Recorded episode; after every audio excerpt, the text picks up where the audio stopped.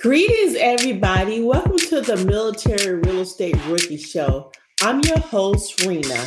This show is about empowering men and women of the military to grow their wealth through passive income using real estate. I am on the journey of building wealth using real estate, and I want to take you with me.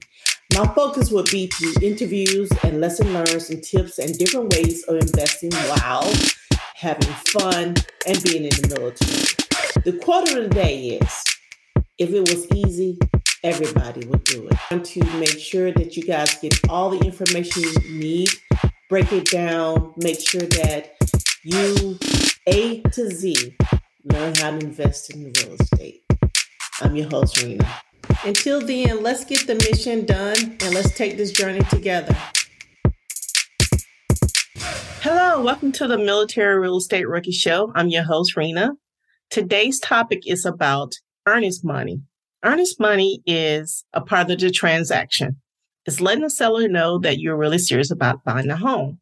Now, number one, money you put down on the offer, that is called the earnest money. Again, it's letting you know that the seller is serious about you and you're serious about them. And then there's a contract that has to be signed by both you and the seller.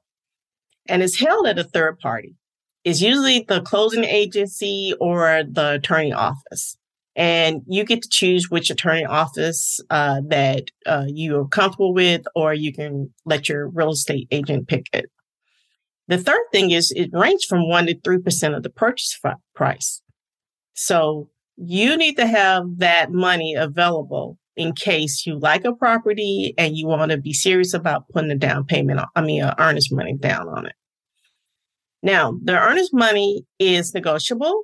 You can put um, as much as you think that you need to put and just put it in a contract. The real estate agent write that contract up, and then you you you push it to the seller's agent, and then they decide whether they want to accept it. And the earnest money will be returned to you soon as closing happens. So you will receive that closing, you receive that earnest money back so it's not just given to the seller. It's just letting you know that the seller, the seller, it lets the seller know that you're interested in the property by putting a small amount of payment on there, which is uh, typically, uh, again, it's about one to 3%. So that's the nice, in a nutshell, that's the earnest money, uh, how it goes.